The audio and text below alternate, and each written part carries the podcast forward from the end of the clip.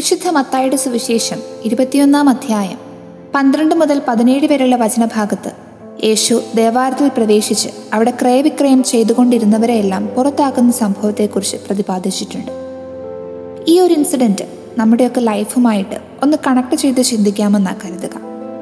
ദേവാലയം എന്നത് ദൈവത്തിന്റെ ആലയമാണ് അവിടെ നടക്കേണ്ടത് ദൈവാരാധനയും. എന്നാൽ തിരുവചനത്തിൽ നമ്മൾ കാണുന്നു കച്ചവടക്കാർ ദേവാലയത്തിൽ പ്രവേശിച്ച് കച്ചവടം നടത്തുന്നു. നമുക്കൊരു നിമിഷം ചിന്തിക്കാം. എന്റെ ജീവിതമാകുന്ന ദേവാലയത്തിന്റെ എന്റെ ശരീരമാകുന്ന ദേവാലയത്തിന്റെ അവസ്ഥ എന്താ?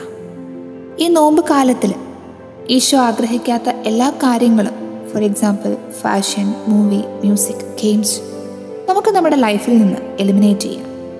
നമ്മുടെ ഫസ്റ്റ് പ്രയോറിറ്റി അതെന്നും ഈശോയാവട്ടെ അവിടത്തേക്ക് വാസയോഗ്യമായ ഒരു ഹൃദയം ഉണ്ടാക്കിയെടുക്കാൻ നമുക്ക് പരിശ്രമിക്കാം. ഈശോ കടന്നു വരുമ്പോൾ അവിടുന്ന് കാണാൻ ആഗ്രഹിക്കുന്നത് നിർമ്മലമായ ഒരു ഹൃദയമാണ്.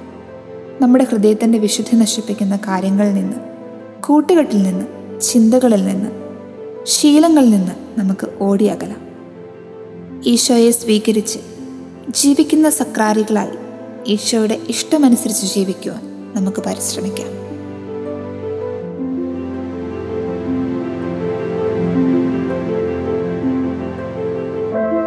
You are listening to Heavenly Voice from Caris Youth.